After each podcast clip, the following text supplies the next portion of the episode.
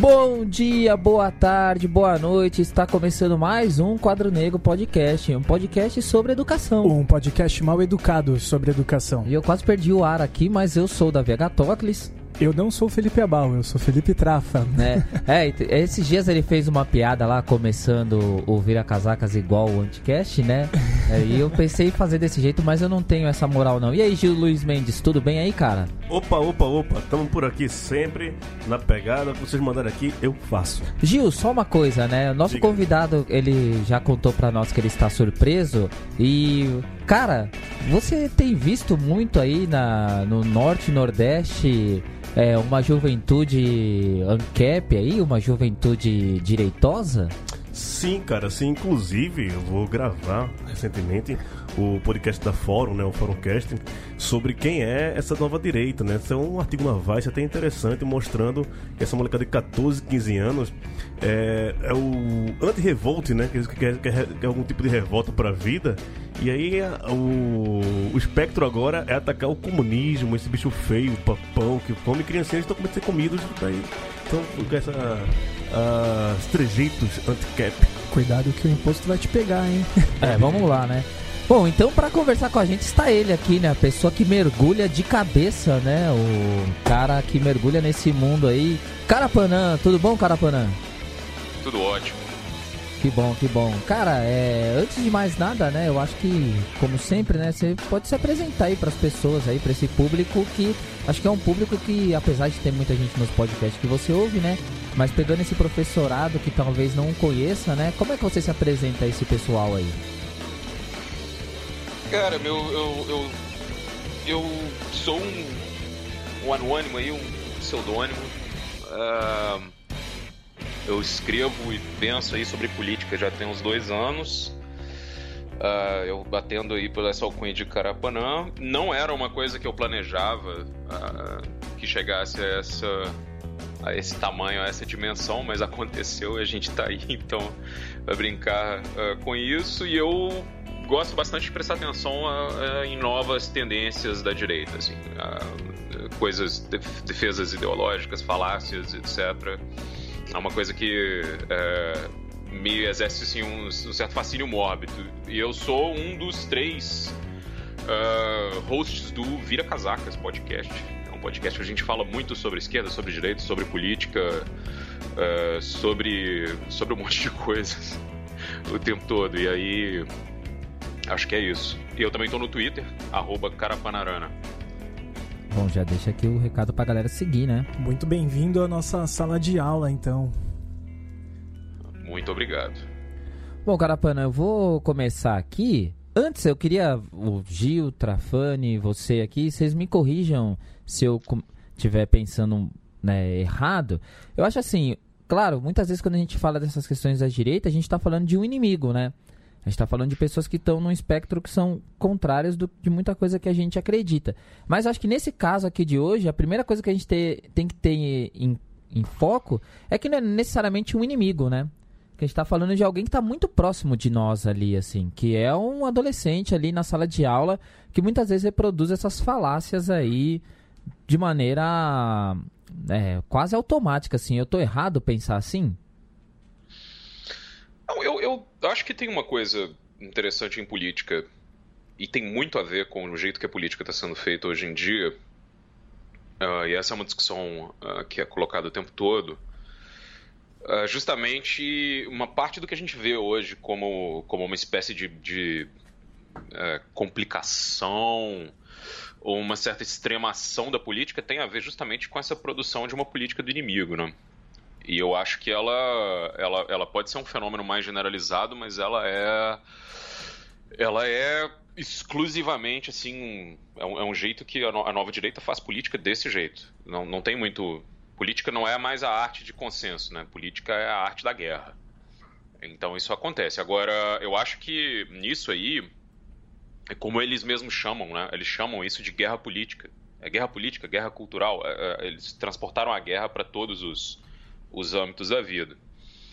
Mas essa coisa de você ter é, é, estudantes, gente, parentes, amigos, uh, que repetem os argumentos disso, eu acho que isso é absolutamente normal. Uh, e aí a questão é eu, eu, eu, pelo menos, sou uma pessoa que não tem, não, não vou pensar nunca. Acho que a gente defende um, um, ponto de vista muito diferente sobre isso, seja de alguém que uh, repete alguma coisa que está dita ali ou adota certo ponto de vista, necessariamente uh, já vai se tornar seu inimigo, né?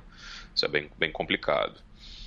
E essa é uma discussão interessante porque tem um, um, um, podcast muito bom sobre direita nos Estados Unidos, porque é feito inclusive por um. Um dos hosts é um cara que vem de todo esse mundo de think tanks, de, de, de direita, uh, que vem do, do, movimento conservador, que vem de uma família conservadora, etc. E o nome, eles discutem muito isso porque o nome é Know Your Enemy. Né? Esse cara agora é um cara de direita, uh, de esquerda, desculpa. E ele, mas os dois, os dois hosts, eles fizeram esse podcast que é um pouco é um podcast bem tranquilo, na verdade, assim, bem, bem interessante, mas eles vão explicando como a direita se organiza, como ela consegue financiamento, como ela forma quadros políticos, uh, como se usa discursos religiosos. Então, isso tudo é, é explicado muitas vezes por ex-direitistas, o que alguns dizem que não existe, mas existe até bastante. Uh, pessoas que estão na esquerda hoje, e o nome é Conheça Seu Inimigo, né? E eles ficam discutindo isso o tempo todo. Assim, uh, então, são os nossos inimigos ou não são? Como a gente trata isso? Bem interessante, porque é, eu, eu acho que você toca no ponto que é fundamental, né? Porque quando a gente pensa na política, a partir da ciência política, a partir da construção é, acadêmica, enfim, a gente pensa numa política como a, a, a, busca por construção de consenso, a busca por resolução de questões né, comuns. E, e eu acho que você trouxe algo bem importante sobre essa nova direita, né? Que ela se apropria muito desse discurso bélico, né? E a todo instante ela está elegendo quem são seus rivais, né? Quem eles vão destruir, destroçar, é, estraçalhar, né? E os vídeos todos vêm com essas, é, com essas nomenclaturas, né? E e é justamente isso, né? É, é, a tentativa, na verdade, de, de construir um monstro do outro lado e que é, esse discurso ele faz com que esse monstro do outro lado ele seja completamente é, desconsiderado por, por, por questões que são assim completamente superficiais, né? É porque é a esquerda, é porque é o comunismo, ou é porque é o, o favorável à cobrança de impostos, né? É sempre nesse é, com esse discurso vazio, né? E sem profundidade. Então, o que eu ia é, pedir para você, né, de repente, para a gente poder pensar agora aqui dentro do, do nosso é, espectro político brasileiro, né, quem você acha que está trazendo isso é, mais ou importando isso mais? E se, se você acha que, que isso ainda está presente, é, digamos, dentro da, da política institucional, que agora está é, praticamente toda dominada por pessoas que atuam por redes sociais, né? E aí eu, eu posso só acrescentar uma pergunta em cima disso, que é como é que todo esse discurso aí chega nos nossos adolescentes, assim? Como é que você vê é, esse contato deles, assim? Como é que os adolescentes entram em contato com isso? Caras, eu, eu penso o seguinte, assim, a gente teve um, um momento uh, em que uh, nos Estados Unidos, se a gente for olhar isso é uma coisa que começa ali. Você tem um movimento de uma radicalização do Partido Republicano que ela vem ali desde o final da década de 70. Começa um pouco com a eleição do Reagan, mas ali ainda com uma espécie de uma coisa que eu vou chamar de um, de um conservadorismo sorridente, né? O Reagan podia ser um canalha para um monte de coisas, mas ele era um cara otimista. Ele, ele fazia uma política de esperança. É, eu acho que a gente pode falar sobre resultados, mas eu acho que retórica importa, né? E a retórica dele era era diferente, assim. Tem muitas coisas que apareceram sobre ele, sobre racismo, um monte de coisa que a gente sabe sobre o que, ele fez quando ele era governador, e, e tem, tem toda uma coisa assim, mas no método, a maneira como ele se colocava era uma maneira diferente. Aí você vê que, por exemplo, o que ele garantiu foi que foi uma coisa quase inédita, né? Você teve dois mandatos e depois um terceiro mandato do vice-presidente dele, que é o, o George uh, Bush, Bush pai, que eu acho que faleceu recentemente, inclusive, né? E espero que eu não tenha matado ele aqui. Mas eu acho que. Você, você matou corretamente, quer, tá, dizer, tá quer dizer, ele já tá morrido. uh, ok. Uh, mas eu acho que, que isso, isso veio, e aí na era Clinton, foi uma era que começou um, um tipo de fenômeno, assim, foi uma coisa que começou a tomar conta, uh, um tipo de, de, talk show conservador. Uh, e, e sempre essa retórica meio de teoria da conspiração, de um combate a um inimigo, porque é interessante porque justamente a era Clinton é uma era do enfim, de que o Partido Democrata aceita o consenso de Estado mínimo, né? Assim, mais ou menos, mas aceita, de fato, e, e parte para para, enfim, para fazer o que, o que todo governo faz, cortar impostos, definir certas coisas, diminuir investimento em infraestrutura, e, e, e tem uma certa sorte, porque é um momento em que a economia americana está indo para essa parte de tecnologia, e, e, isso, e Silicon Valley está entrando... Uh, uh, no radar né, das grandes. Uh, enfim, dos grandes investidores, está se tornando uma potência e tal, e eles têm um certo sucesso econômico, assim. Então, quando entra o, o, o George Bush filho ali, você já tem essa retórica extremamente consolidada, assim, que é uma coisa meio religiosa, muito paranoica, de que a esquerda vai, sei lá, fazer alguma coisa absurda, vai prender as pessoas, vai vai criar tem, tem muita muita teoria da conspiração que, que era gestada ali e essa retórica assim essa coisa que mistura um pouco uma cobertura política sensacionalista com uma coisa de tabloide com a mentira absoluta e esse modelo ele é tão bem sucedido que o cara que meio que é o, um dos grandes nomes, é, uma pessoa que tem uma, um, grande, um grande apelo dentro disso, que é o Rush Limbaugh, uh, que é um host de rádio, né, que eles chamam de talk, uh, talk radio, conservative talk radio, né, uma, uma rádio, uh, um programa de, de, de rádio conservador, ele é a 18ª celebridade mais bem paga do mundo, segundo a lista da Forbes. Caramba. É, isso, ou seja, isso demonstra que isso tem uma, uh, uma, uma adesão enorme, assim, né? funciona uh, muito bem. Né? Ele é a 18ª celebridade mais bem paga do mundo, porque em 2019 se estima que ele vai ganhar 87 milhões de dólares. Sim, eu, não sei se eu estou sendo muito, é, enfim, colocando aqui a teoria da conspiração, né? Mas é, eu não duvido que de repente a, a origem de toda essa, né, de todo esse dinheiro tem a ver também com muitos think tanks, né? Que estão espalhados, né? Pelo, pelos Estados Unidos, né? Eu acho que no caso dele, eu, eu, talvez, provavelmente, pode ter isso sim pode ter isso sim, mas também ele é um, um exemplo de alguém que criou uma certa, um certo método. E a questão que eu queria chegar é que esse método é o que essa direita, uh, e eu acho que num nível global ela tenta reproduzir, né?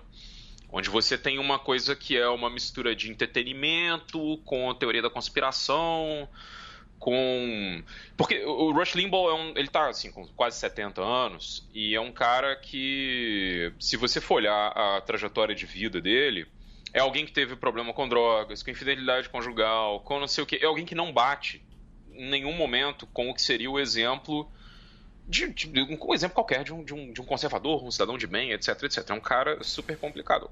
Mas e daí, cara? Acho que essa fórmula Ele... se repete em todo lado, inclusive. Pois é. Pois é.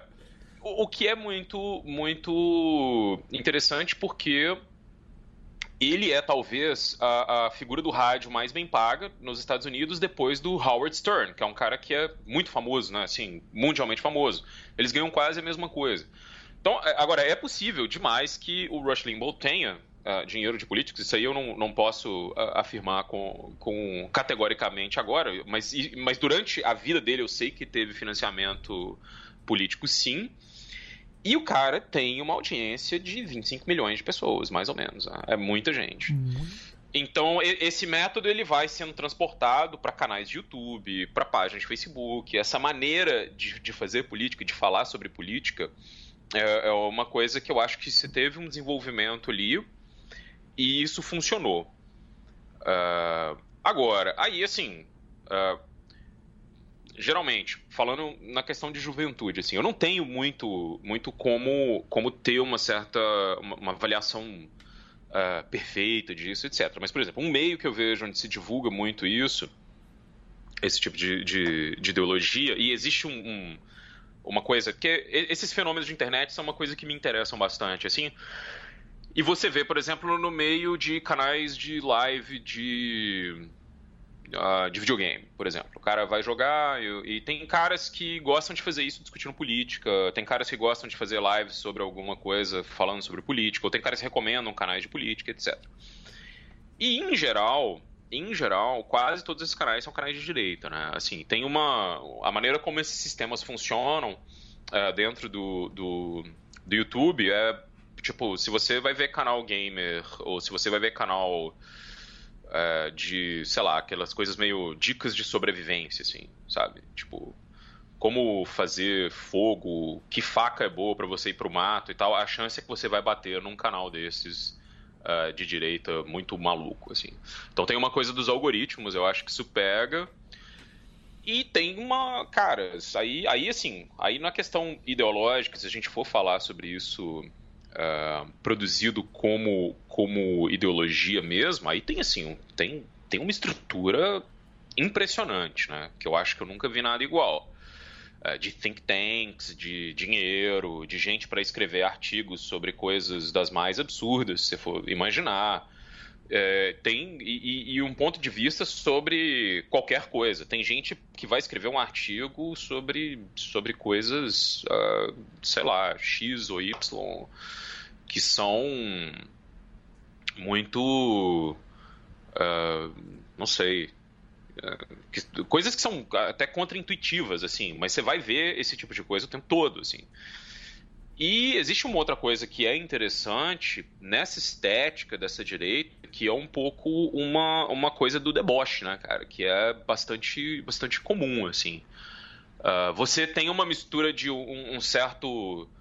Uma certa coisa assim, ah, o mundo vai acabar, os comunistas estão em toda parte, tome muito cuidado, mas uma coisa ao mesmo tempo que é essa. uma, uma postura debochada, assim uh, irônica e às vezes até meio auto-irônica. E, e, é uma coisa que eu acho que, falando em formato, assim, expressa muito bem numa figura de, de alguém tipo um Danilo Gentili. Assim, eu acho que é um modelo bom para pensar isso tal. Então eu acho que isso tudo tem, tem um apelo. Uh, e, e, e, é feito para isso, né? Porque se a gente olhar estatisticamente, Uh, na maioria dos países onde você tem essa ascensão da direita, isso não é em todos. Em alguns você tem uma parte da juventude uh, considerável que vota em partidos de, de, de extrema direita, mas na maioria dos lugares é um fenômeno de pessoas mais velhas, né? Então existe um, um esforço enorme assim de tentar atrair gente jovem, porque é o que dá energia para um movimento desse, né? É o que coloca isso com, com uma cara diferente. Então você tem, eu acho que sim, tem duas coisas. Uma coisa é um fenômeno uh, uh, que é, ou seja, think tanks e, e, esforços e coisas que estão amplamente documentadas. Eu posso recomendar livro depois, a gente pode falar sobre um monte de coisa depois. De, de uh, produzir material, espalhar ideologia, colocar essas coisas em, em circulação. E a outra coisa é tem, tem um pouco um alguma coisa que é própria do ecossistema da internet, assim, de como a internet funciona, sabe? As pessoas, elas, eu acho que se a gente for pensar na, na internet como sistema e como os algoritmos colocam e tal, uh, você tem uma, uma, uma predominância desse, desse tipo de, de conteúdo e você tem, claro, é, é, manipulações, inflações de estatísticas, isso é tudo é possível se dizer, mas você tem sim um apreço genuíno por isso. Né? Tem gente que assiste essas coisas, tem gente que consome isso, tem gente que coloca, uh, que tá a fim de ver isso, e, e, tem esse formato, né? Que eu acho que o Rush Limbaugh é um, é um dos caras que inventou, que é um pouco. É, é quase que uma espécie de fantasia participativa, né? onde você, é, você que é o ouvinte é uma espécie de pessoa que acordou e percebeu toda a verdade, que o comunismo nunca acabou e que, sei lá, Wall Street é comunista e qualquer loucura do tipo, assim, qualquer demência ou, ou maluquice, assim, esses caras vão dizer.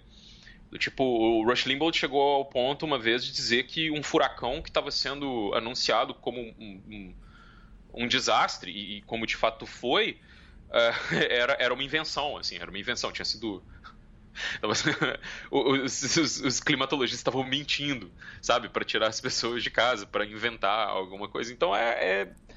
E, e, você tem um pouco isso como como algo também que eu acho que produz uma espécie de comunidade, né, cara? As pessoas elas se conectam quando elas estão, uh, uh, enfim, participando desse mundo, dessas coisas todas. Fiquei imaginando aqui como, como seria depois, né, o, o vídeo seguinte ao desastre, né? Ele tendo que justificar que os comunistas é, enviaram uma série de tratores, né, para destruir a cidade. É, mas enfim, é, tem uma coisa que, que eu acho bem interessante, né, de, de todo esse fenômeno, que a, a, proliferação se dá se dá por internet, né, basicamente. E aí dizer o YouTube é um dos grandes vetores e, e, e pensar no algoritmo como ferramenta, né? de, de levar essas pessoas né, para caminhos bem. É, enfim, bem encaminhados, né? Dizer, eles entram num vídeo, sei lá, de sobrevivência na selva e de repente estão discutindo imposto, né? Então, eu, eu acho que nesse sentido, o, o YouTube, o algoritmo e a maneira como a internet é, acaba endereçando né, essas pessoas para esse, esse tipo de discussão é, faz com que o acesso tanto para o jovem, enfim, quanto para a pessoa que não está muito comprometida com, com, esses, é, com essas discussões, com esses debates, para que elas tenham acesso de uma forma muito superficial né, desse tipo de assunto e acabem vendo uma lógica, encontrando ali é, algum tipo de, de conexão lógica entre todos esses assuntos e esses temas, né? É, eu acho que uma das características desse, é, dessa forma de pensamento é essa falta de compromisso né, com qualquer comprovação, né, a ponto de que coexiste hoje é, gente falando sobre terraplanismo, junto com gente que está falando sobre, é, enfim, teorias políticas é, que, que retomam, não sei, né, modelos é, de sociedade medievais. E tudo isso coexiste dentro de um espaço que poderia ser um espaço de difusão de conhecimento, né? Então, eu acho que a gente, dentro da educação, acaba é, vendo isso né, de uma forma mais afrontosa, porque o campo da educação é justamente o campo onde a gente está tentando trabalhar com a coisa que é mais difícil, que é a construção desse conhecimento, a, a, a construção das comprovações, né? E acho que dentro da sala de aula, o Davi também vai, vai poder, é, enfim, dar o depoimento dele. A gente acaba tendo é, esse, esse embate e aí, por isso acho que a gente começou falando sobre essa ideia né, do, do inimigo, porque é, é justamente aonde a gente está enfrentando isso no dia a dia, no cotidiano, é, com muita dificuldade, né? É, eu queria só dar uma acrescentada aí numas coisinhas. Eu acho que vocês falaram muito do YouTube, mas vocês esqueceram de uma coisa muito importante também que tem contato com o adolescente e eu falo isso porque é, é um lugar que eu tô muito também, que são as páginas de memes. É, quando o Carapana, por exemplo, ali falou do deboche, é, nas páginas de memes a gente vê muito surgir lá primeiro ideias que depois eles vão reproduzir fora delas. Por exemplo, a questão do Bolsonaro, né? Eu sempre falo isso, assim, muita gente analisa a ascensão do Bolsonaro e esquece de analisar a ascensão do Bolsonaro nas páginas de meme. Porque o Bolsonaro ele se populariza entre os jovens naquele meme da Maria do Rosário, né? Quando. Que não é um meme, né? Que na verdade é um, é um momento triste, assim. É uma agressão. É, e aí vira um meme aquela, aquele vídeo dele e ele vira um cara engraçado. E, inclusive, é, eu que faço parte, parte de página, várias páginas de meme aí da vida, é, e grupos, e assim, eu gosto de estar tá lá, assim, apesar de ter todo dia ver um monte de coisa que me enche o saco, é que eu vi muitas vezes pessoas que hoje que são ligadas diretamente a esse governo estarem lá naquelas páginas curtindo os memes. É, então, assim, é, eu acho que é, esse é um processo que foi longo, assim, sei lá, você pega desde 2010, é, ali 2011 começa a ter essa coisa de ficar mais populares os memes nesse nível que a gente tem hoje, assim, e aí 12, 13 teve essa coisa de, de popularizar mais. Você pega, por exemplo, essa questão do imposto é roubo, é um meme muito velho nas, nas páginas, assim. Mas tá todo dia na sala de aula, hein? Então, porque exatamente, aí vira um bagulho de estar tá na sala de aula. E aí isso me remete ao seguinte, é, é o meme, ele acaba sendo uma coisa é, que para nós na educação acaba sendo algo muito complexo de se entender, assim, se o professor não quiser entender. Por quê? O meme ele é uma comunicação direta, né? É aquele negócio, você faz o seu meme. Você faz o seu meme, você pode estar lá, e aí você pega, por exemplo, vai. Eu não vou citar uma página de, de meme aqui, senão vão falar besteira aí, mas você pega uma página bem famosa que todo mundo, a maioria das pessoas conhece ela aí. Você tem vários grupos de base dela, que é você fazer o seu meme e ele subindo, né?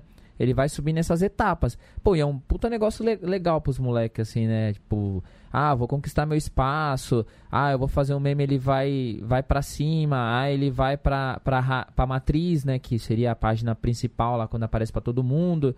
Então isso acaba gerando um, um senso de participação muito grande. Que é um senso de participação, por exemplo, que é, muitas vezes a esquerda deixou relegada. Se a gente parar para pensar, hoje a gente vive uma esquerda, e aí eu tô só abrindo um parênteses aqui, não vou entrar nesse assunto como um todo, a gente vive uma esquerda ainda que acha que o protagonismo tem que ser do Lula. Sabe? Aí um moleque vê aquilo e fala, mano, é sério? Tipo, enquanto do outro lado sou eu que estou fazendo as coisas. Sou eu que popularizo uma ideia, assim. Então esse senso, essa coisa quando, né, igual o Carapanelli falou, a questão de do cara acordar e falar, olha como eu enxergo a verdade, vai muito disso, assim.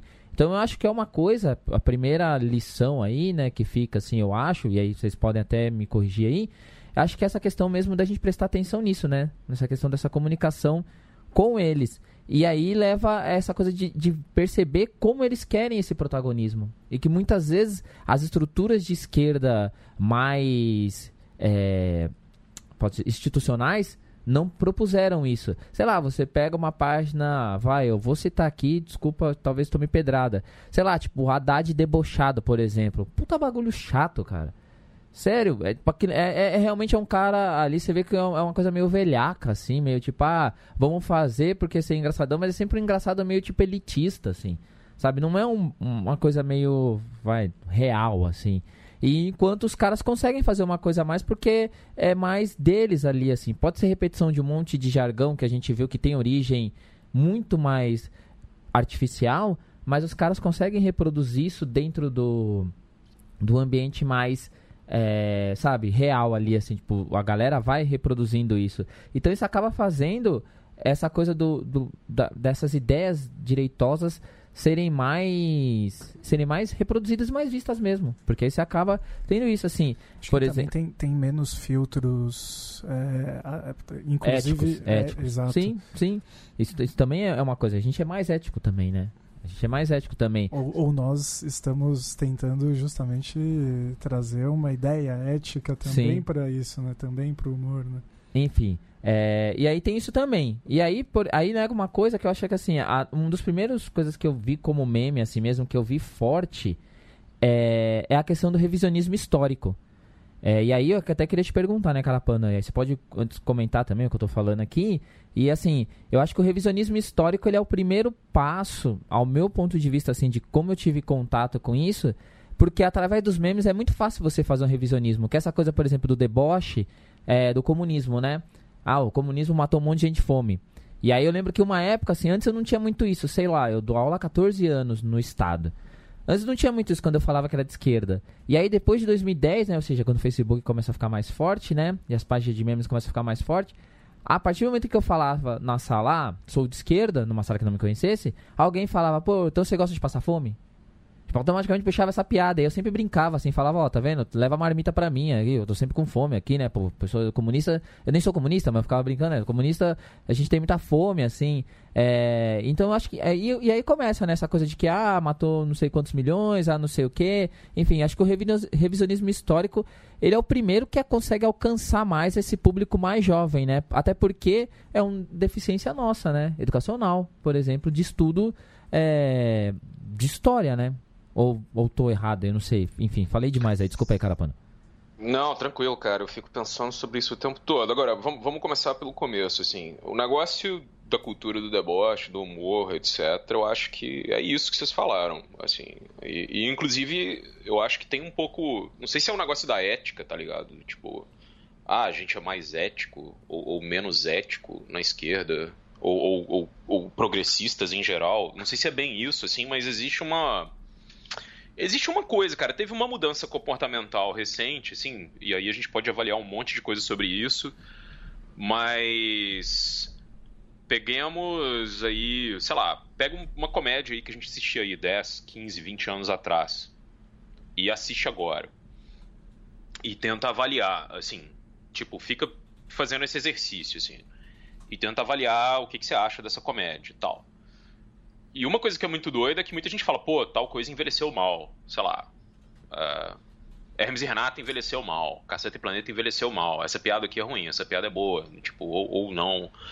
E, e, e dá para fazer isso também com vários quadros ou várias coisas e tal. Só que isso, isso gera uma. uma... Eu, eu acho que o que a direita vai prometer aí, eu acho que eu não sei se é isso que ela tá entregando, mas ela vai prometer liberdade. Tá entendendo? Ela vai, o que ela vai falar é isso. Falaram, ó, o que a esquerda quer fazer é te censurar.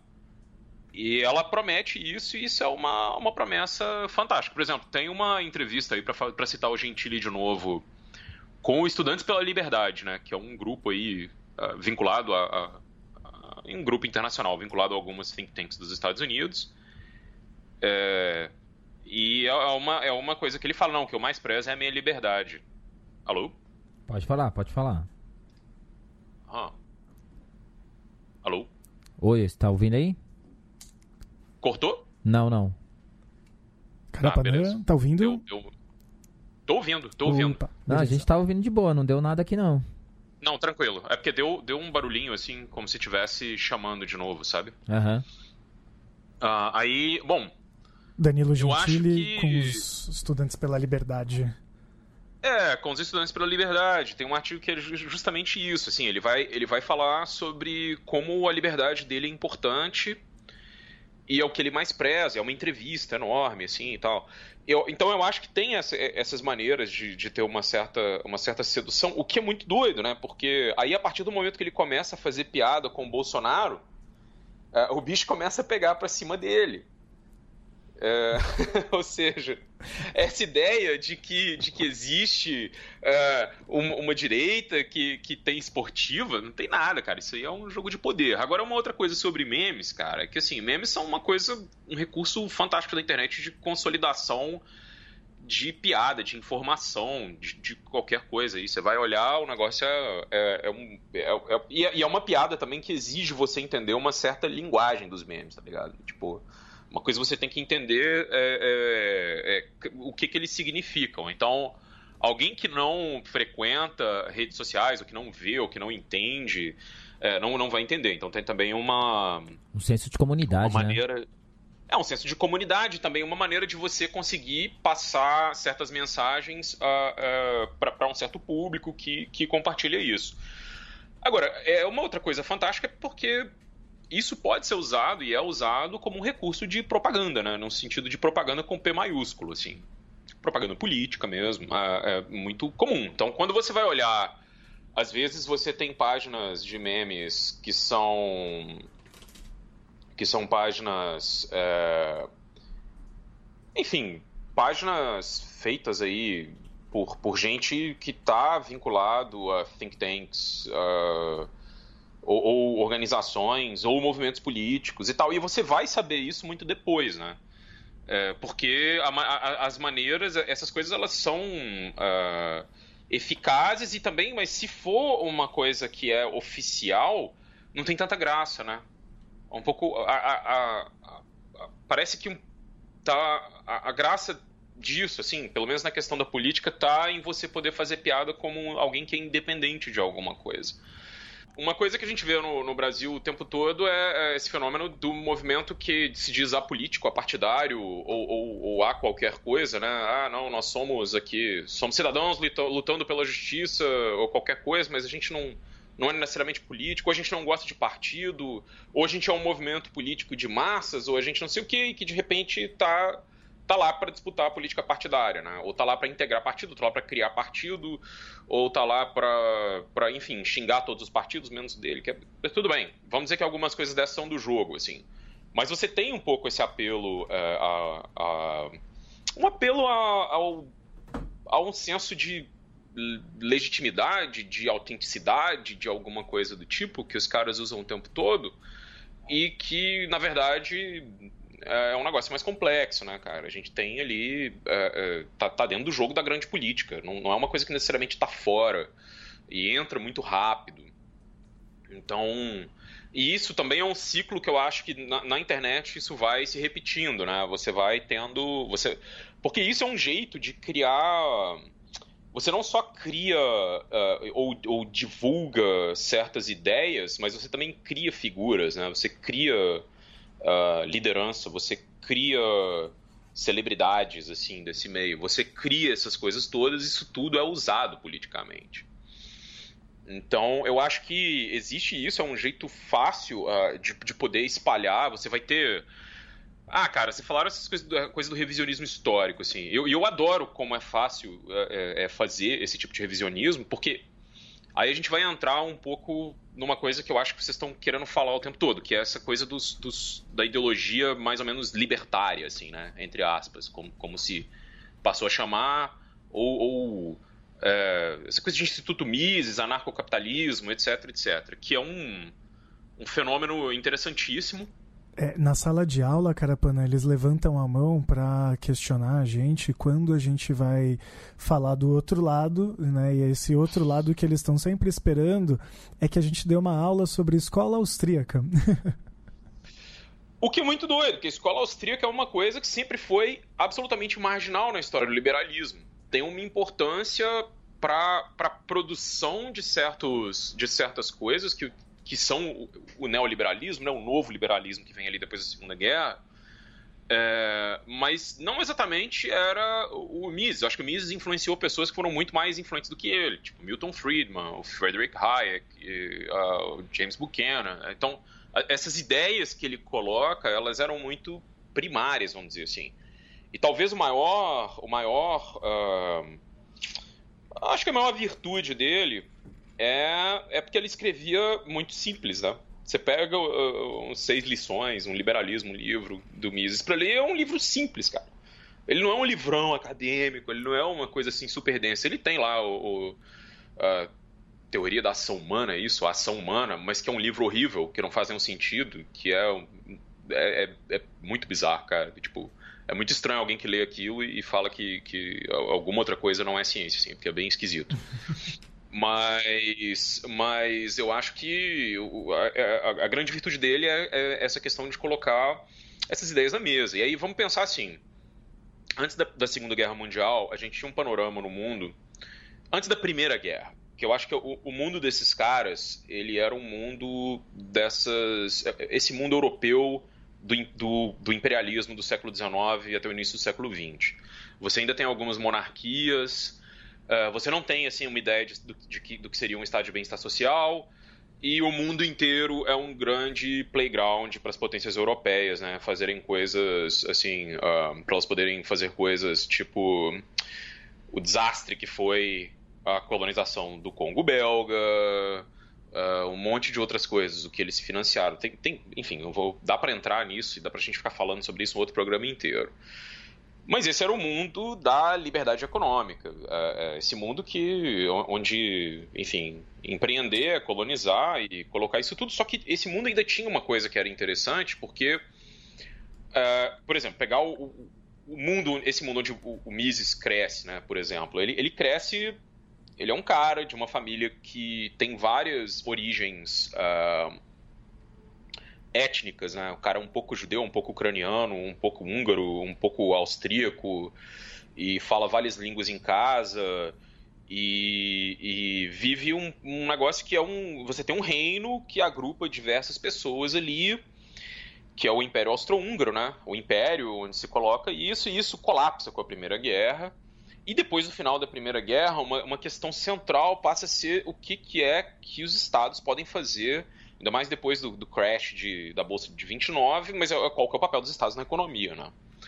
Então, nessa época que o Mises escreve defesa do liberalismo, ninguém acredita no liberalismo. Nem a direita, nem a esquerda. Não quer dizer que eles não, não acreditassem em privatização, entendeu? Porque aí um, um detalhe aí que sempre todo, todo mundo esquece é que o nazismo era um regime privatista.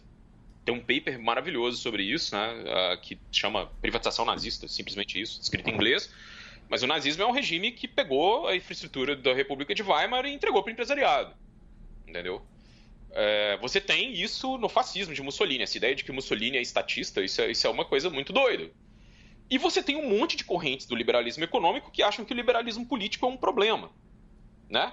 Então, quando Paulo Guedes fica falando, ah, mas se alguém for protestar contra as minhas reformas e alguém for pedir um AI-5, não se estranhem, é porque ele participa um pouco disso, né?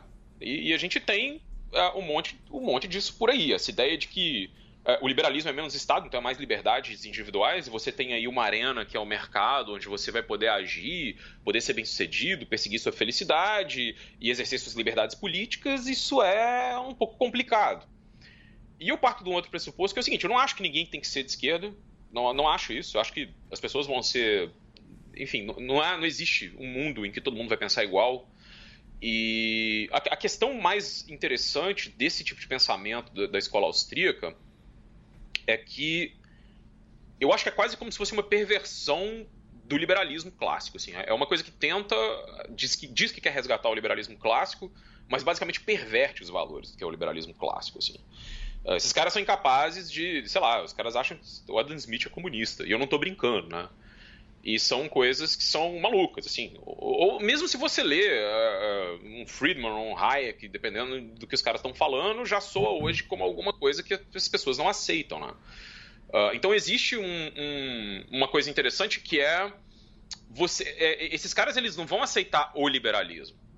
Se você pega um, um, um Rawls, aí, um Amartya Sen, os liberais que, que defendem é, que é necessário intervenções para reduzir é, situações de penúria, miséria, que você tem certas coisas que é, é, mínimas, assim, ou é, que justiça e economia têm uma relação que é, que é, enfim, importante, esses caras já não aceitam isso, entende? E isso, e, e, e, o que é que você coloca? Aí você tem uma, uma coisa. Eu estava falando de que o Mises era um cara que está querendo ressuscitar o liberalismo no momento em que ninguém acredita no liberalismo.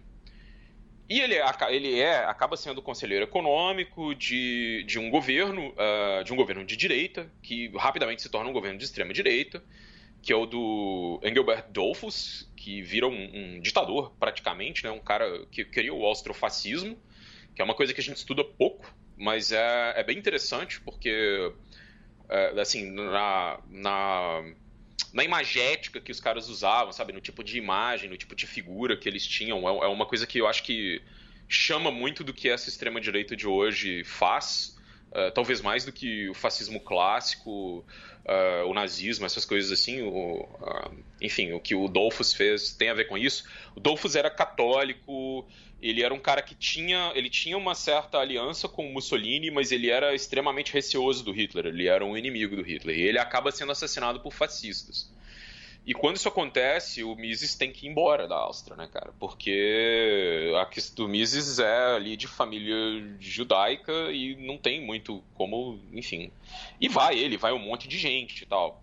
Mas você tem aí momentos em que o Mises acha que o fascismo era algum tipo de, de coisa elogiosa, porque justamente, né, porque, porque resgatava a Europa contra esse fantasma aí é, oriental do, do bolchevismo, etc, etc. E o que acontece aí e o que é interessante é que quando essas, essas ideias elas chegam hoje, elas já chegam bem digeridas, assim, do tipo a maioria das pessoas que tem contato com, com as ideias da escola austríaca, em geral, elas não leem uh, os livros, assim. Alguns leem, sim, e é interessante ver o que, que é que eles entendem disso. Mas esses ideais hoje, eles já estão muito mais extremos do que eles eram quando Mises estava fazendo sua defesa do, do, do, liberalismo lá atrás. Assim. Então hoje eles são, aí que eu falo, que é, é uma espécie de perversão do que seria o liberalismo. Então o que acontece é que um dos discípulos do, uh, do Mises, assim, gente que é influenciado por ele, você tem duas, duas correntes né, que, que se formam ali. Uma, uma é um pessoal que vai, sai de Chicago, ali da escola de Chicago, e vai para George Mason University, que fica no sul dos Estados Unidos, acho que na, na Virgínia ou na Carolina do Norte. Uh, e esses caras fazem um, um centro de estudos para. Uh, um centro de estudos para a questão do Estado e fazem a a teoria uh, fica na Virgínia, a George Mason University. Uh, e eles fazem, uh, enfim, teorias que são usadas pelo Reagan e pela Thatcher para diminuir os estados de bem-estar social e tal. E o outro é um pessoal que vai para Alabama criar um Instituto Mises. E o Instituto Mises tem uma carga enorme de. Porque os caras falam, ah, a gente tem que fazer um certo fusionismo com esse ressentimento contra os direitos civis ali, né? Que é quando os Estados Unidos cede direitos políticos e direitos plenos e acaba com a segregação racial nos Estados Unidos na década de 60, assim. Uh, e aí existe esse ressentimento e o Instituto Mises uh, parece que do Alabama ele, ele começa a operar numa linha que meio que tenta capturar esse ressentimento para uma coisa anti-Estado, né?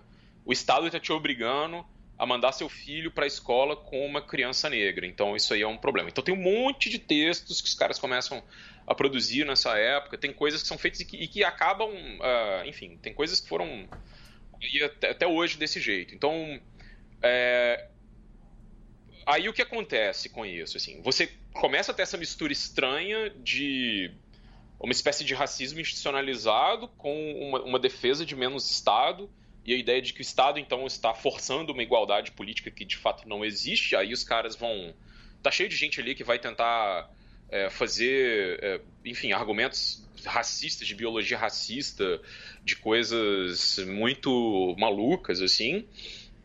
Isso a gente pode falar depois sobre isso, mas é, é uma coisa que está muito bem documentada. E, e o que acontece é que um, uma dessas figuras, que é o, o Murray Rothbard, ele, ele meio que cria um, um, uma coisa que ele vai chamar de anarcocapitalismo, assim. Então ele, ele vai falar, ah, o libertarianismo, sei lá, isso aqui não é radical o suficiente, a gente vai criar isso. E ele começa deliberadamente, isso é uma coisa deliberada. Ele começa a pegar certas teorias anarquistas, né, já que a ideia desses caras é sempre, é, enfim, atacar o Estado, ele começa a pegar certas teorias anarquistas e ler certos filósofos anarquistas e ele começa a misturar isso com é, com essa, uma defesa que seria do, do desse, desse, liberalismo aí do que segundo o que o Mises defende. Só que ele vai além aí tem coisas assim absurdas né? Os caras começam a inventar é, uma coisa meio doida. E aí tem momentos muito estranhos assim onde ele às vezes flerta com defender o separatismo negro de alguns de alguns de alguns grupos uh, afro-americanos e outro ele está defendendo David Duke, né, que eu não sei que, que foi aí durante muitos anos uh, o, o, o, líder da Ku Klux Klan, né, o líder nacional da Ku Klux Klan. Ele leu o programa do David Duke no, numa candidatura dele e fala: ah, esse aqui é um programa que a gente vê que não há diferença nenhuma entre os nossos objetivos e os dele. E essa é uma coisa que é muito doida, assim, porque é, o que, que o Duke está fazendo ali é justamente uh, propor algo que tem a ver com, com menos Estado, mas para poder reforçar, uh, reforçar a segregação racial. E, e, parece que isso não interessa, assim. E aí, do Rothbard saem um monte de outras pessoas que vão defender coisas malucas. E aí você tem hoje gente que defende que para ter menos Estado tem que ter monarquia. Não tô brincando. Não, inclusive, gente... eu, eu vou. Só, só para eu fazer um adendo em cima disso, que essa é uma deixa muito boa. Que aí você tem. Aí pega, por exemplo, o adolescente, o aluno de escola pública que defende o fim da escola pública porque ele é contra o Estado. E aí ele fala que nada funciona. E aí quando você pergunta o que tem que fazer, ele já falaram para mim, falaram não, professor, porque tem que voltar à monarquia. Aí você fala, mas você não é anarquista? Né? Porque não é isso que você fala. Ele fala, sim, eu sou libertário, eu sou contra o Estado. Então, e só que aí eu, eu, eu, não defendo nenhum golpe. Aí, olha o tanto de coisa que já, já se misturou nessa, nesse discurso todo aí, assim. O, o que eu vejo nas discussões, principalmente discussões em redes sociais, né, é que a maneira como eles se colocam como libertários ou libertarianos ou anarquistas, né, na verdade, tem a ver com é, a liberdade do indivíduo, né? Tanto que a, a grande acusação que eles fazem aos anarquistas né, de, de tradição, digamos, prudoniana, bacunista, enfim, é que são coletivistas, né? E o problema é que são coletivistas, né? Esses anarquistas, eles só acertaram em em ir contra o Estado. Né? E, e, é muito superficial mesmo a discussão que eles fazem sobre isso. Né? É, na verdade, é, é simplesmente é, não aceitar um agente externo como Estado é, podendo intervir na sua liberdade de fazer o que você bem entender, né? inclusive é, declarar como propriedade, é, enfim, outras vidas. Né? Tem gente que fala sobre a venda de filhos. Tem uma thread maravilhosa do, do Denis Almeida né, sobre isso. Mas aí, como é que tudo isso chega até essa ponta aí, né? Porque o Carapana ali tá fazendo essa linha histórica. E como é que tudo isso chega até aqui? Que essa é a minha dúvida, na real. Caras, eu acho que o meio mais eficaz de divulgação disso é, é youtuber, cara. É impressionante, assim. Eu, eu gosto de assistir de vez em quando. Eu prefiro ler coisa no Instituto Mises. Eu gosto, eu sempre gosto de pegar um texto aleatório e ler. Assim. Pô, cara, é difícil isso. é, não, mas isso. Eu, o pessoal acha que isso é uma coisa difícil de fazer, mas eu, eu vou falar que eu, eu prefiro fazer isso. Eu prefiro fazer isso. Uh do que ficar vendo ou, ou, escutando o youtuber que fica falando essas coisas, porque você tem, não sei, dá pra, dá pra perceber um pouco melhor o que, o, que tá acontecendo. O texto é frio, né? tipo, é, é, é outra é coisa. É frio, então. Ah, então desculpa, Carapana, eu, caras... eu sou mais. Eu sou mais sanguinário, então, porque eu sou fissurado em ver youtuber de direita, assim. Esse, esse é meu hobby, assim. Não, eu, eu também faço isso de vez em quando, mas nesse caso dessas coisas, eu acho é porque esse lance de escola austríaca ele tem uma certa sofisticação, entende? É, e eu, eu acho curioso, assim, porque é um, um lance tipo, parece que os malucos estão querendo é, ser meio sofista, tá ligado? Tipo, pega um argumento mais absurdo possível, uma coisa que ninguém vai defender. Agora escreve um texto defendendo isso.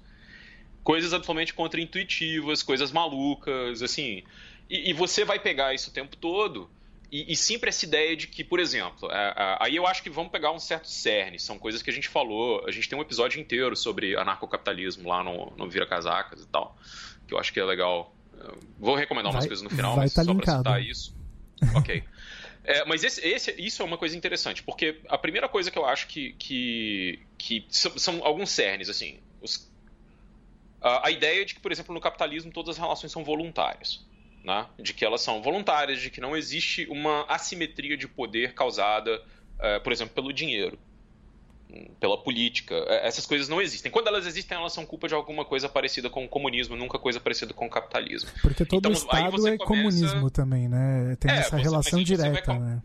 É, a, a, maluquice qualquer, que é chamar tudo de comunismo e, e, depois inventar que na monarquia não tinha nada, ou seja, a monarquia não é o Estado, é, é, enfim, toda essa loucura aí, do tipo, ok, os caras vão lá. E aí tem, tem uma, uma vertente antidemocrática, e eu digo antidemocrática literalmente, da escola austríaca, que é quem espalha essas coisas. E os caras vão. Aí o que, que eles vão fazer? Eles sempre vão fazer uma coisa que é assim. A primeira coisa é falar que tudo é voluntário, que não existe uma nenhum tipo de coerção possível dentro do capitalismo. A coerção é uma coisa que sempre o Estado faz, ou é uma coisa que os comunistas fazem. Ok, eles vão colocar isso. A segunda coisa é uma coisa que eu fico chamando de gamificação da economia. Então, sabe igual quando tu tá jogando um game qualquer, assim, você pega um recurso e produz alguma coisa, e esse recurso existe em geral, de maneira infinita, né? Porque os games eles colocam muitas coisas como infinitas, assim, o, o que é necessário para a subsistência de um personagem e tal, mas uh, o, o que é finito é o que é especial. Falar até, uh, até, até o número de vidas, né? É infinito, né? É, é às vezes tem isso, mas estou pensando numa coisa de como essas economias virtuais funcionam. Uhum. Então eu acho que uma, uma, certa maneira como, como se desenha a economia uh, uh, dentro desse, desse desse métier, assim, é um pouco uma gamificação da economia nesse sentido de que você sempre vai produzir, vai poder produzir valor, né? E que simplesmente por trabalhar você produz valor e quem trabalha certo e quem faz a coisa certa sempre vai ser rico. Ou, ou seja, como você vai e, e, isso produz uma, uma coisa interessantíssima que é você pegar um, é, é essa possibilidade de poder pegar um lojista pequeno, um vendedor ambulante, dizer que ele e uma corporação são mais ou menos a mesma coisa, entendeu? É uma, ausência, estão... é uma ausência de qualquer variável possível interferindo nesse, né, nesse universo, né? Sim, porque do tipo, muitas vezes quem atrapalha o comerciante menor não é o Estado, é o comerciante maior. O Estado é um, pode ser um problema para ele, mas a concorrência é a principal, é a concorrência desleal. Aí os caras vão falar, ah, mas a concorrência desleal usa o aparato estatal. Então tem, tem essa outra coisa que é produzir esse, esse pensamento em looping sabe? Que fica sempre repetindo, que é sempre de, de você trazer alguma coisa e dizer que aquilo não é o capitalismo real, né? Que é uma coisa que eles sempre acusam a esquerda. Ah, mas está falando que isso não foi o comunismo real. O capitalismo real não existe para eles também. Então, é essa é outra ideia que é uma, uma utopia do capitalismo possível, o capitalismo como utopia, que estaria nesse horizonte é, de quando o Estado acabar, entendeu? E aí, o que é o que é, é, interessantíssimo, né? Vamos pensar, vamos pensar com calma, assim. Mas uh, uma, uma, uma outra coisa é essa, essa ideia de você pegar a experiência das pessoas e reproduzir para coisas que estão numa escala muito maior. Então, por exemplo, o Hans Hermann Hoppe, que é um cara que é o, talvez o, o, o, libertariano austríaco mais, mais famoso numa defesa contra a democracia, né, num ataque à democracia, é, ele, ele vai pegar e vai fazer um, um, uma comparação lá entre é, monarquia e democracia e vai falar que a monarquia é, ela não é ideal, mas ela seria muito melhor do que a democracia. Por quê? O monarca é proprietário do próprio reino. Então, se ele é proprietário, ele vai cuidar muito melhor.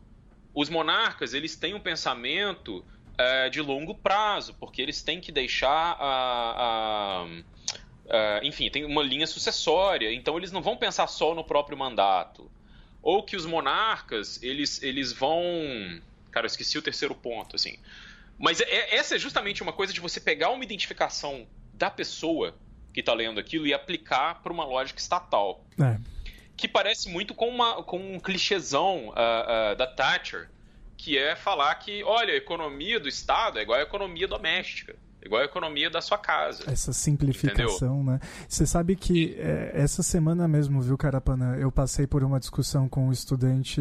É, aproveitando, né, final de ano, as aulas já estão encerrando, então um debate mais né, próximo e acalorado junto com um dos estudantes que defendeu piamente, de forma muito semelhante a essa defesa, né, de que o monarca se torna proprietário de tudo e tal, é, era uma defesa da privatização dos oceanos para que as empresas cuidem daquilo que é delas.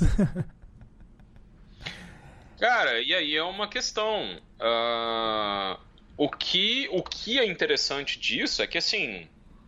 Uh, é, é, a ideia de que, de que a propriedade não se move. Então as pessoas estão confundindo é, é, propriedade de alguma coisa com uma relação íntima com aquilo. Porque o cara pode simplesmente depredar um lugar e mover para outro. Exatamente. Entendeu? Que é um pouco a lógica, por exemplo, da expansão agrícola, sabe? Você não tem. E daí? E daí se tudo acabar aqui e acabar a água? Eu compro terra lá onde está sendo desmatado e tem água agora. Não tem problema. Eu tive um debate uma vez, assim, com, é, meio pessoalmente, com alguém que eu não acho que é uma pessoa ruim de jeito nenhum, mas era é, assustador, porque a gente estava discutindo sobre recuperação de fontes hídricas. Né? Uma coisa simples, do tipo, e aí, tem que recuperar, tem problema de água em alguns lugares, e os caras do tipo, olha, mas e o preço disso? Do cara, água. Água é a base para qualquer coisa. Vocês estão falando do quê? Do tipo, o que, que, você vai fazer? Não, mas o preço disso? O preço disso eu não sei, mas isso não é uma coisa que deveria ser pensada. E, e aí os caras entram numa onda que é Não, mas porque o Estado não aguenta mais. O Estado não dá conta. O Estado não, o Estado não pode arcar com isso. O Estado não pode arcar com uma boa gestão da água das pessoas. Sabe? Tipo, é, é, a gente vai, então, vai fazer o quê? Se acabar a água num lugar, a gente. e não tem como existir, as pessoas não vão poder plantar, a gente vai fazer o quê? Manda todo mundo para outro lugar? E aí, bom. Como se isso é... fosse uma medida ah, mais viável também, né? é... Não, é, é, é, meio, é meio, meio maluco, assim, porque olha, olha o que a gente está falando o tempo todo aqui. É, existe uma, uma certa defesa de poder absoluto, poder absoluto, com uma justificativa de liberdade, né? Ou seja, a gente está voltando a falar sobre, sobre como. É, menos democracia, mais liberdade. É, e isso, né, a galera pode ficar aí xingando da esquerda o tempo todo, falando, ah, mas o fulano lá, o fulano aqui. Porque aí tem um outro, uma outra questão que é interessante nessa do revisionismo histórico, porque eu acho que é muito complicada a maneira como como se, se coloca isso, porque a ideia é muito simples tudo que acontecer sobre um regime de esquerda é, é, é culpa daquele, daquele, enfim, daquela ideologia, né? Então, tipo, se houve ditadura em algum lugar e era de esquerda e aconteceu alguma coisa, então a culpa é, sei lá, do socialismo. Se isso aconteceu sobre o regime capitalista, a culpa não é do capitalismo. Né? A culpa é do ditador, a culpa é das pessoas que fizeram o massacre, a culpa é. Do... Então, é, essa compartimentação ela faz isso possível é, ela, ela torna isso possível. Tipo, ah, tudo bem, no Congo belga morreram, né, para voltar a falar desse exemplo, morreram, sei lá, quantas pessoas e tem gente com, com a mão decepada porque não conseguia. Uh, uh, é... Era o tipo Enfim. de punição né? é. bem comum, inclusive. Não, os caras falam em até 10 milhões de mortos. E aí?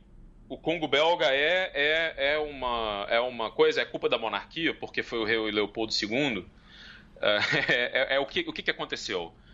É, tá aí e aí, um era a propriedade dele, justamente. Exato, justamente, tá aí eu vou colocar uma coisa. Mas justamente, o Congo belga era a propriedade dele. Era a propriedade dele ele cuidou do Congo belga como ele cuidaria de uma propriedade. E ele foi lá e matou milhões de pessoas, de fome, de tortura, de, de qualquer coisa, e fez um genocídio absolutamente absurdo no século XIX na África. E aí, é o capitalismo, é o imperialismo, o que, que é? O que, que, é que aconteceu? A gente pode dizer, então, a gente pode a, a, colocar isso, esse genocídio na lista uh, do, do, do, enfim, do livro negro do capitalismo? É, ou, sei lá, a fome, a fome em Bengala, em 1943, lá na, na Índia, por exemplo, que tem. Falam que mais ou menos 3 a 4 a 5 milhões de pessoas morreram de desnutrição. E a Inglaterra se recusou a enviar comida por causa da época da guerra e tal, e teve decisões, assim, tem toda é, é, complicadas ali do Winston Churchill. Então a gente pode botar esses, esses 4 milhões na conta, põe assim, Winston Churchill matou 5 milhões de pessoas na fome de Bengala, e aí foi isso que aconteceu e tal, tal, tal. Então tem, tem uma, uma, uma coisa que é interessantíssima, assim, como, como essas coisas da história elas vão sendo desenhadas, né? E, e, é, e é sempre. Uh, eu falei de dois exemplos. Né? Mas você tem, tem um livro inteiro só sobre coisas assim do século XIX que chama. Eu acho. Uh, Late Victorian Holocausts tipo holocaustos do, do período vitoriano tardio. tardio. É, e aí são é, sobre fomes e, e, a, e a, produção do, do, do, terceiro mundo, entendeu? Ah, isso aí tá o tempo todo, é isso, é, tipo, a, a, essa era, essa era que, que ali do final do século XIX uh, e do início do século XX, onde o Mises acha que a era dourada do capitalismo é uma era de muita morte, cara de muita coisa ruim. Então, aí o que, que você vai fazer? Isso aí tudo não interessa, porque a gente mal estuda isso, né? A gente estuda pouco. A gente estuda isso pouco. O que, você vai fazer? Não, você põe um meme aí, cara. Fala que, que é o socialismo que matou, que o Hitler é socialista, que tudo que morreu era socialismo. Pega isso aqui também fala que isso aqui é culpa do Estado e qualquer coisa. Porque existe um, um pouco uma, uma batalha aí que ela é uma batalha do que começa antes, né? Ela é uma batalha também pela coisa da linguagem. Não é só mostrar um fato errado ou, ou falar sobre sobre um fato, uh, enfim, que está Uh, que, que, ele, enfim, fazer uma distorção. É um pouco a, a, a, grande, eu acho que a grande sacada, ela começa já numa, numa, numa, numa torção linguística que já é banir todo o mal para a esquerda. Então, o cara que ele é bem doutrinado nisso, isso é, existe, existe aí um, um, um tipo de doutrinação, sim, Uh, ele é um cara que ele já vai ver alguma coisa ruim e falar: Isso aqui quem fez foi a esquerda. Então, se o rei Leopoldo matou não sei quantas milhões de pessoas no Congo, é porque ele era de esquerda. Então, esse é o primeiro momento, assim, que é uma coisa que já é uma disputa que eles chamam de metalinguística. Depois disso, você fazer esse revisionismo aí, que, enfim, a gente também discute se pode ser chamado de revisionismo ou não, e se é só lorota mesmo, né? Que é uma coisa que o, o xadrez verbal aí da casa adora falar, não, não tem. É coisa, é lorota, chama lorota isso. Não é fake news, é lorota. É, mas aí tem essa coisa que é você tornar isso mais fácil, assim. E, e existe uma, uma, uma, uma facilidade de se, de se difundir propaganda uh, por essas vias que ela é uma outra coisa que, que eu acho impressionante, que é a repetição. Em geral, se você pegar podcasts, canais de esquerda, eles são muito diferentes entre si. Eu, em geral, eu acho eles bastante diferentes entre si. Você tem um marxista, você tem feminista, você tem não sei o que. Um cara que é mais é, social-democrata, outro que é mais liberal. E eles ficam falando sobre coisas muito diversas. Uh, você vai pegar dois ou três, eles não, não necessariamente estão repetindo alguma coisa. Em, em geral, os meios de direita é, eles têm uma coisa impressionante que é todo mundo fala sobre a mesma coisa ao mesmo tempo eles são todos muito parecidos e você geralmente não escolhe um canal pela mensagem que ele passa, mas pela maneira como ele se comunica. Entendeu? É, aí, a assim, pauta, tô falando é, disso. Tipo, no... a pauta vem pronta. a pauta vem pronta. Eu tô falando disso num esquema mais, mais amplo, mas se a gente voltar para essa coisa do pessoal que, que fala sobre, sobre esse libertarianismo, anarcocapitalismo, acho que é um pouco diferente. Mas em, em geral, em geral, se você pegar uh, uh, o que, que esses canais de, de direita estão falando, eles são muito parecidos. Eles falam sobre as mesmas coisas mais ou menos ao mesmo tempo, assim. É, porque tem uma, uma parte indispensável disso, eu volto lá no Rush Limbaugh, que é a coisa da cultura do ultraje. Eles estão sempre ultrajados com alguma coisa. Tem sempre alguma, alguma coisa que você gosta muito que, que, essa, que a esquerda quer destruir. A esquerda quer acabar com seu videogame, a esquerda quer acabar com seu quadrinho, a esquerda quer acabar com seu filme, a esquerda quer acabar com sua religião, a esquerda quer acabar com sua família, a esquerda quer acabar com seu trabalho. Tipo, e, e é sempre essa coisa do ultraje. Então veja aqui, aí, e aí também tem essa outra coisa que é um pouco isso e misturado com esse negócio. Fulano destrói ciclano e seus argumentos, tá, não, não. Que é sempre. Pode ser qualquer besteira sendo dita, o mais importante é que ela esteja sendo dita com algum grau de agressividade entendeu? E às vezes as pessoas vão falar, uh, vão falar coisas muito erradas factualmente, mas isso não interessa. O que interessa é um pouco a, a questão da comunicação. Então, se, existe se um outro, um outro negócio vídeo, que eu acho que. Se no final do vídeo caiu o Oclinhos, tá, tá tudo certo, né? Não, não importa. Se no final do vídeo caiu o Oclinhos, tá tudo certo.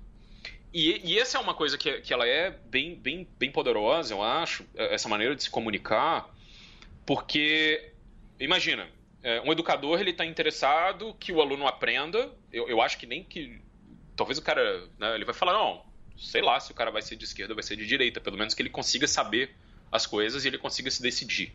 E né? que dentro da sala de aula, nosso, nosso compromisso é, tipo, não é nem político nesse não, sentido, é né? É, é com fato, é exato. Fatos. O compromisso é com os fatos. E esse é um compromisso que ele é um, é um, ele é um compromisso difícil. Ele é um compromisso difícil, porque ele é um compromisso de educação, ele é um compromisso de. de é, é, é, é, também um comprometimento com, com uma certa utopia iluminista, assim, de esclarecimento. Tá aqui, ó. Você quer ler.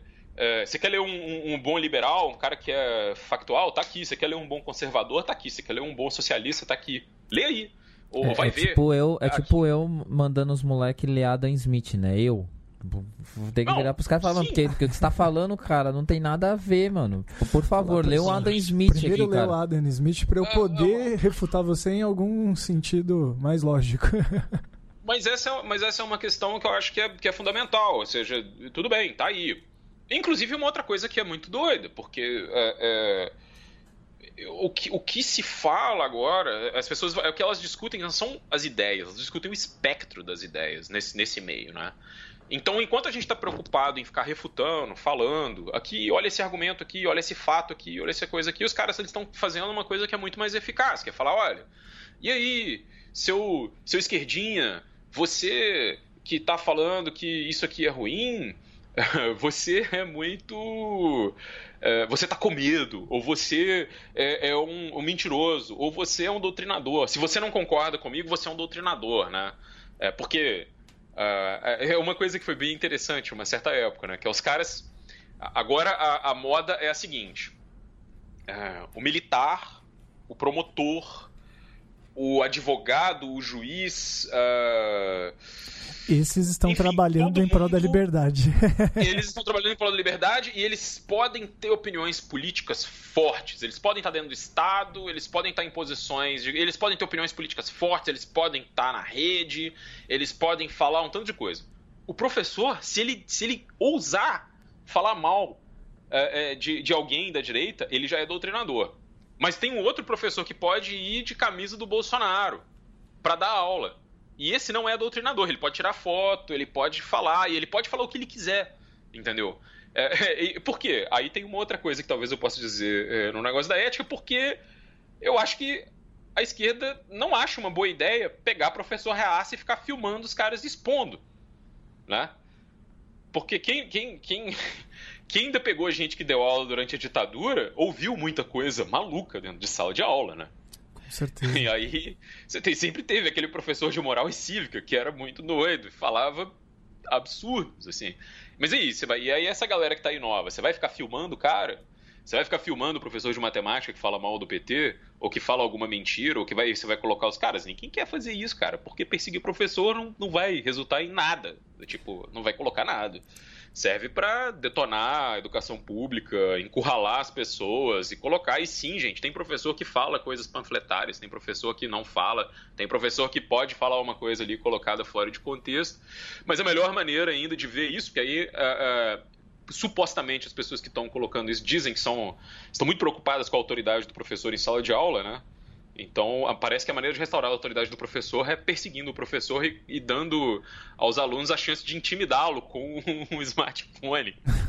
É aquele, aquele quadro maravilhoso do Porta dos Fundos, né? Que, onde, onde os alunos já perguntam pro professor e já, já viram as câmeras para poder filmar. Ô, cara, É, mas eu. Pode falar. Não, desculpa. É, só tenho uma, uma coisa a acrescentar nessa última, nessa última parte que você falou, que é, é um- é um paradoxo, né? Porque quanto mais eles defendem a liberdade, menos é, é, propositores de liberdades eles são, né? Ou seja, é sempre a liberdade deles, né? De ser como eles, assim. E aí você acaba, quando você fala o contrário, você parece louco, assim. Você parece um, ca- uma, uma pessoa maluca, né? E aí, é, eu queria aproveitar, já que a gente está falando dessa parte também, da questão da postura do próprio professor, que é essa questão que é a questão do inimigo íntimo, né? Que aí eu, eu, não, eu não usei a palavra inimigo no começo e agora estou trazendo ela, porque aí eu vou dar um exemplo pessoal, né? Eu dei, eu não sei se já contei essa história aqui, se eu contei, desculpa quem está ouvindo de novo, assim. Mas quando eu dei um formulário uma vez para uns alunos fazerem lá, era um formulário online de umas atividades, assim, falou, ó, vocês vão agora fazer, e aí eu tenho algumas perguntas. Aí, óbvio, é ciências sociais, cara. Você tem, tipo, um cara chamado Karl Marx. E a gente tava colocando lá, tinha as perguntas e tal. E aí começou a aparecer uns formulários que as respostas eram assim, ah, é, isso aí é no teu cu, professor petista. É, porque isso aí porque você e a sua mãe votam no Lula. E é isso aí, não sei o. Então, enfim, um- um- começou a aparecer umas ofensas pra mim, assim. É, nunca apareceu uma ofensa pra mim em sala de aula. Nunca, assim. Por mais que eu soubesse que tem alunos ali, que, por exemplo, é, eu já vi casos de aluno que se diz anarcocapitalista que usava como foto de perfil no Facebook uma suástica. E eu fui perguntar o porquê, ele falou, não, porque é zoeira. Pra tirar uma onda, porque pra chocar com os ícones. É, e aí eu falei, tá bom, cara, isso tá totalmente errado, mas né? Você tá fazendo isso, pô, sei lá, cara, é o seu Facebook, né? Eu só acho isso extremamente escroto. Mas ao vivo nunca ninguém me encheu o saco. Assim, tem professores que já passaram problemas, professores amigos nossos, inclusive, mas rolou isso. Mas o que rolava era isso. Aí até lembro que eu cheguei na sala, né? Que eu cheguei em todas as salas que eu dei aula e falei, olha, é, aconteceu isso isso no formulário. E eu falei, ó, a única coisa que me deixa puto no, nesse formulário dessas respostas de vocês é que vocês falaram que minha mãe vota no PT, sendo que minha mãe sempre votou no PSDB e no Maluf. Então, se na verdade, vocês estão ofendendo a minha mãe, cara. Eu, vocês não estão ofendendo, apesar de eu nunca ter votado também. Mas, pô, ofender minha mãe é foda. Minha mãe odeia o PT, cara. Minha mãe, daí ela batia no Lula. É, e aí é isso, assim, é, é aquela coisa. Quanto mais eles falam, mais eles apontam para nós o que eles fazem, na verdade. É, e a gente, assim, e a gente fica do outro lado nessa sensação louca de, olha, o que, que a gente faz, né? Que, como é que a gente contorna tudo isso aí, assim. E então aí eu queria aproveitar também, e a gente já encaminhar pro, dar uma encaminhadinha pro final aí, que você também, depois de fechar sua parte, também falasse assim, é que sugestões você dá pra gente encarar isso de uma maneira mais aberta, assim, e como é que você acha que a gente pode também, né, sugestão, assim, eu sei que você não tá na sala de aula, mas você é um cara que tem contato com essa galera, como é que você vê que a gente poderia, é, sugestões pra gente encarar esses fatos, assim? Caras, eu acho que tem uma coisa muito doida que é, talvez a gente leve esses caras mais a sério do que eles se levam, né? No caso de muitos alunos. Isso é uma questão que é, que é muito clara e talvez faz todo sentido. Assim. É, é, aquela, professor, é... não perca seu sono por causa de um ANCAP. não, não, não tem. Eu acho que é, eu, eu acho que é não tem que fazer isso e, nem tem que estranhar também. Fica é. um pouco. Em, em, breve ele vai ter que vender a força de trabalho dele também ele vai mudar de ideia. É, lógico, lógico. Ou não. não. mas. Ele não, ou não, cara. Ele vai ficar rico com Bitcoin. Você tá achando o quê, cara? o cara tá. Ele, ele vai vender eh, skin num jogo aí online, vai converter em Bitcoins e vai ficar rico. Mas enfim, cara, é porque existe uma. uma uma questão aí que eu acho que é, que é tem, vocês têm que entender que, assim, qualquer pessoa que está dentro de uma rede de direita dessa, ela está o tempo inteiro sendo instigada a atacar o professor. O tempo todo. Se esse cara falar sobre qualquer coisa que está dentro desse radar dele, qualquer palavra-chave, ele está sendo instigado a fazer isso o tempo todo. E ele está sendo literalmente instigado. Eles estão falando, vá lá, xingue seu professor comunista, filme seu professor comunista, grave seu professor. E o professor comunista aí, do tipo, tem uns aí que aparecem. Outro dia, qual foi aquela que foi para um cursinho e filmou a professora dizendo que o Olavo de Carvalho era uma fraude, né? E daí? E tá errado? Ela tava numa aula e tá... Ah, e daí? Mas e daí, cara?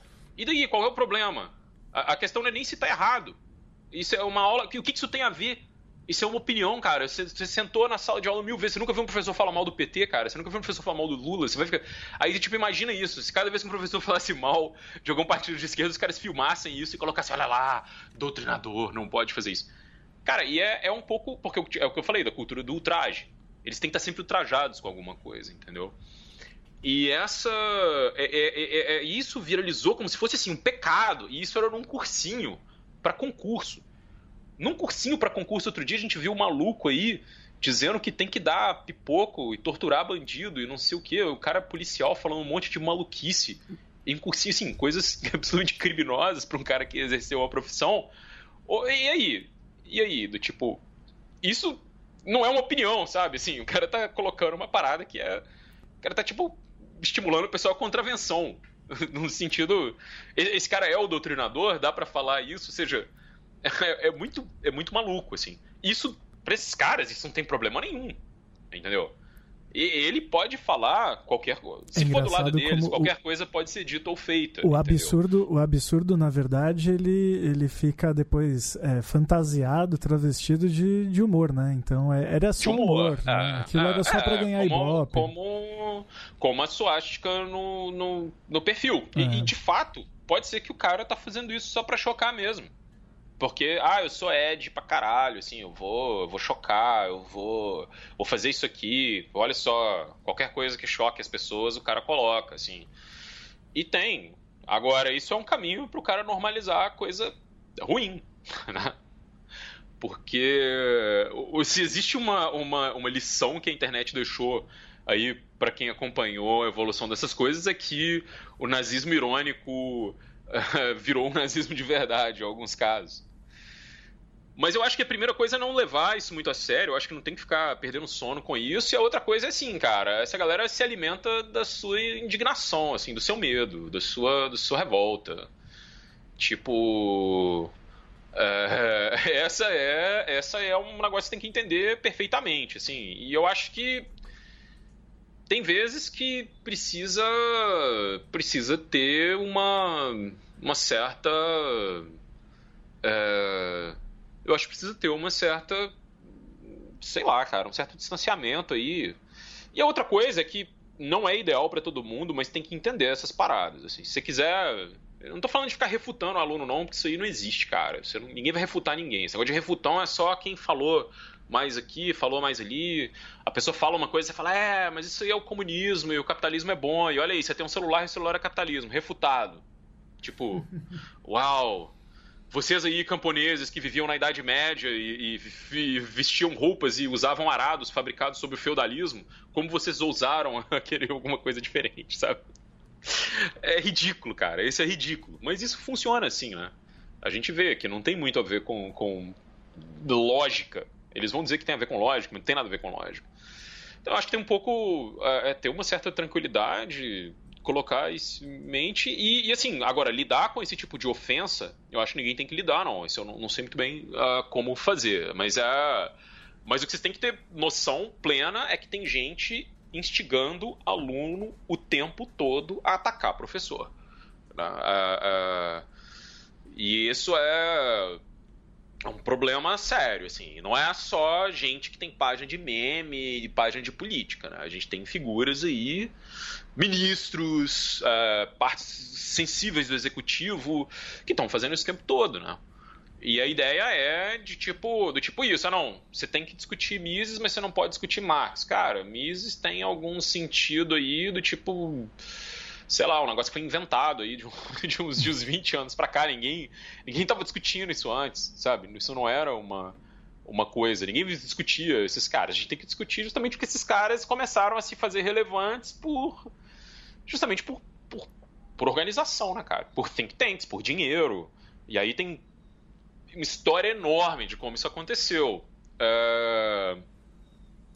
Que inclusive a, a gente cara, é já falou gente, aqui também é. sobre essas sobre esse dinheiro que vem para de fundações aí think tanks dentro da educação que na verdade financiam também o, os ataques aos professores aí fica só parênteses aqui ah sim sim porque tem tem a ideia gente é o seguinte cara para uma parte sensível desse mundo aí, a ideia é de que educação formal é uma coisa que deveria acabar, porque uh, isso gasta dinheiro e gastar dinheiro é ruim, e a questão é liberdade econômica, e para você é, virar é, um, um um, alguém que sabe algum ofício, você não precisa aprender nada. Então você não precisa aprender história, você não precisa aprender geografia, você não precisa aprender matemática, você não precisa aprender português, você tem que ir lá e aprender alguma coisa na internet. Você pode aprender tudo na internet, fazer curso no YouTube. E a ideia que os caras querem colocar é justamente essa. Assim, se fala muito em, em educação domiciliar e, e, e, educação à distância, e se coloca isso tudo, mas você tem um, um contínuo, assim, vamos, vamos, vamos falar sério nessa coisa, pegando a direita como um todo. A ideia é ficar valorizando família e igreja, porque justamente os caras querem tirar do Estado tudo, tudo de bom que o Estado tem, né? Tem muito problema também, mas o que tem de bom, alguma coisa que. Aquilo que a gente chama de pelo menos direitos sociais, né? é, sim, sim. Isso tudo, a ideia disso tudo é, é acabar, entendeu? E eu acho que é, é, essa, essa diminuição, ou não, não só acabar com isso, mas diminuir isso, enfim. Quando a gente fica brincando que os caras querem um cyber-feudalismo, é, é, quase, é quase isso mesmo, assim.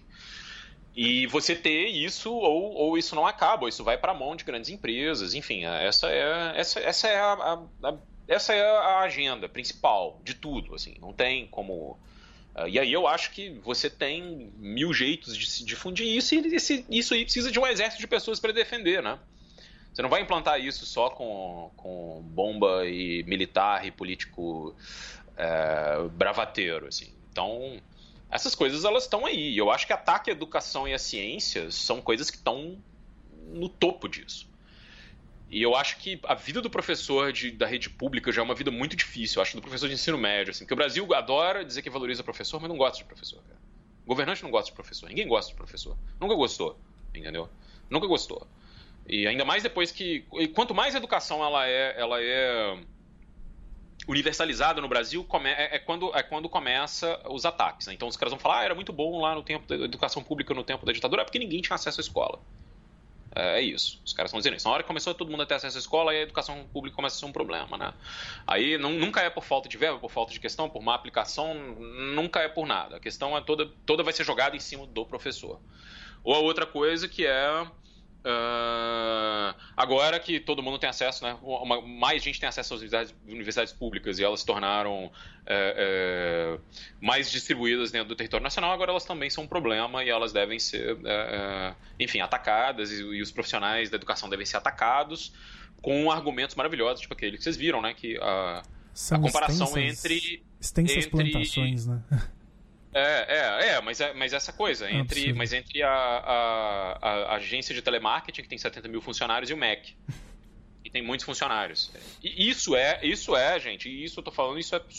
É desonesto. é, é, desonesto demais. Não, não é desonesto, assim, é, é, é, totalmente. Não é desonestidade, exatamente. Esse cara, ele não tá nem sendo desonesto exatamente, assim. Ele, ele isso é. Isso é.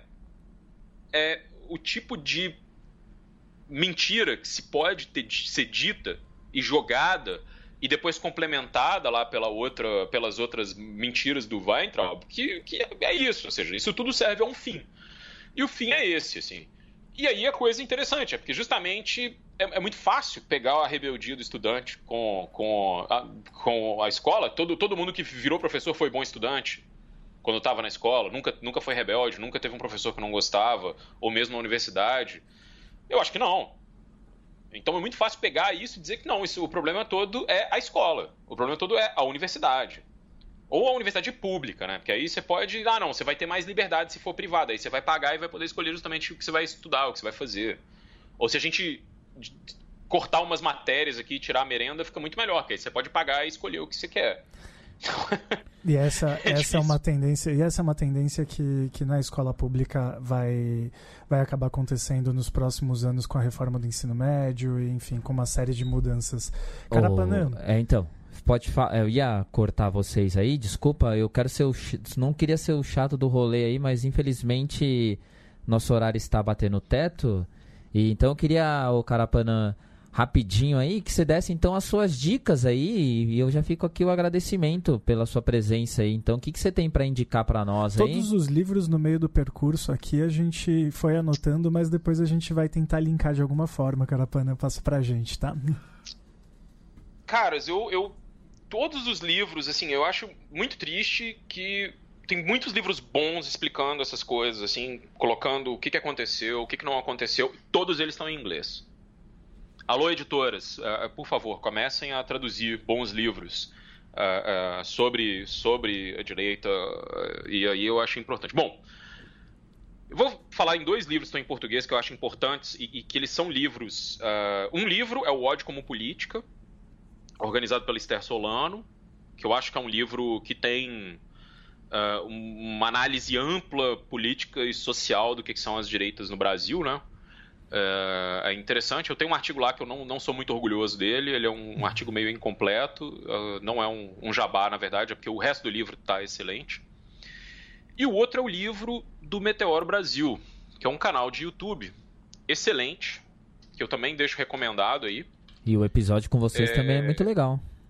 E eles já gravaram um episódio conosco, muito um pouco sobre, sobre várias coisas, mas eles têm uh, uh, um livro que é um livro basicamente de desmentir falácias de, de, de, de direita. Assim, é um livro bem escrito, de fácil acesso, com preço acessível. Ele é bom de ler, você senta e lê ele num segundo, que é o tudo que você precisou desaprender para virar um idiota. E é um livro maravilhoso, assim, eu acho que ele é, ele é pega fato, pega coisa, vai pegar um pouco como como é o método que os caras espalham teoria da conspiração, vai uh, falar sobre, sobre quais fatos estão errados, mas também sobre método. Cara, é, é um baita um baita livro, cara. Eu acho, acho que é um como eu fiquei brincando, é um livro que eu queria ter escrito. Assim. então eu acho que fica aí recomendado. Eu vou deixar depois uh, na, na, descrição do episódio lá, acho que vocês deveriam colocar. Tem três episódios do Vira Casacas que eu acho que eles são é, interessantes. Um, porque a gente pega esses livros que estão em inglês, a gente lê e discute eles, né? É, essas coisas estão em inglês. Então, o primeiro é um episódio sobre, sobre anarcocapitalismo, tem um outro episódio que é sobre ideologias da direita radical. E tem um outro episódio sobre, sobre liberalismo, assim, e, e, é engraçado, porque um dos nossos, dos nossos convidados preferidos, que nos causa um monte de, de raivas, às vezes, na, na esquerda, é, é um, um, um, colega, assim, que é, que é liberal e com o qual a gente adora é, discutir também. Vai, vai ter algum episódio, provavelmente, em que a gente vai ficar xingando ele o tempo todo. Mas é, é, um cara que é, bom, é um, é um liberal, bem liberal mesmo tal, e, tipo, e, e, que é um cara que tem uma crítica liberal a esse tipo de maluquice, assim, uh, e, e, enfim. Uh, entende do que tá falando bem, saca bem o que aconteceu, uh, tem, que é, que, é o, que é o Pontinho, fica aí um abraço, Pontinho. e. E bom, a gente gosta de, de poder, inclusive, fazer isso algumas vezes, né? A gente deveria fazer mais vezes, mas Uh, nem sempre o tempo bate, assim. Então, esses três episódios são, são episódios onde a gente justamente discute isso, a gente é, lê certas coisas, discute certas coisas. Então, e, e, são episódios, galera, que às vezes são episódios meio densos, a gente fala muito nome, fala muita coisa e tal, mas eu acho que, fora isso de ficar citando muita coisa, uh, o ponto principal está muito bem explicado, acho que meio, meio didaticamente, assim, não tem, muita, tem muito palavreado complicado, não. Então é isso. São recomendadíssimos. Eu, inclusive, passei todos eles para uma estudante que está fazendo uma pesquisa agora é, de iniciação científica no ensino médio e ela com certeza está ouvindo a gente, então vou deixar um beijo para Carol. E esse aí, e aí já dando tchau tchau também, né, Trafani? Aproveitando, eu queria deixar como dica, sigam a Narcosfera, ouçam Desobediência Sonora, ouçam o Bloco A, o Fagulha Podcast, o Teologia de Boteco com o lindo Cristiano Barba, o Benzina, e é isso, galera. Sigam, sigam essas páginas no Twitter e ouçam esses podcasts. E aí eu também, para finalizar, então, quero deixar um abraço pro Acaso, que foi o cara que né, intermediou esse contato. O pessoal da Biblioteca Terra Livre também, um salve, grande abração para vocês. E Tem um podcast também, Antinomia. Olha só. Então, o, o, o Carapana, para finalizar, então, por favor, diga o que, que a gente vai ouvir aí.